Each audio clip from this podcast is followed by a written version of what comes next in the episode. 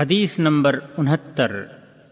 عن ابي قتاده رضي الله عنه ان النبي صلى الله عليه وسلم قال صيام يوم عاشوراء اني احتسب على الله ان يكفر السنه التي قبله جامع ترمذی حدیث نمبر سات سو باون۔ اور صحیح مسلم حدیث نمبر ایک سو چھیانوے۔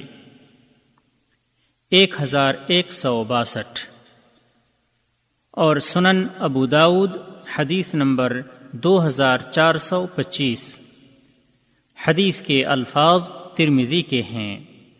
امام ترمزی نے اس حدیث پر کوئی حکم نہیں لگایا ہے اور علامہ البانی رحمہ اللہ نے اسے صحیح قرار دیا ہے۔ عاشورہ کے دن روزہ رکھنے کی ترغیب۔ ابو قطادہ رضی اللہ عنہ کہتے ہیں کہ نبی اکرم صلی اللہ علیہ وسلم نے فرمایا، میں اللہ سے امید رکھتا ہوں کہ عاشورہ کے دن کا سوم ایک سال پہلے کے گناہ مٹا دے گا۔ فوائد نمبر ایک، اس حدیث میں ماہ محرم کی دسویں تاریخ کے روزے کی ترغیب ہے۔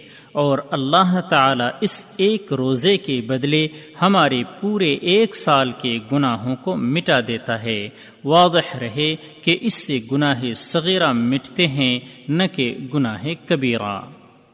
نمبر دو، ماہ محرم کے اکٹھے نویں اور دسویں کے روزے رکھنا مستحب ہے، کیونکہ نبی مکرم صلی اللہ علیہ وسلم نے دسویں کا روزہ رکھا اور نویں کے روزہ رکھنے کی نیت فرمائی تھی۔ صرف ایک دن دسویں کے روزہ رکھنے میں کوئی کراہت نہیں ہے۔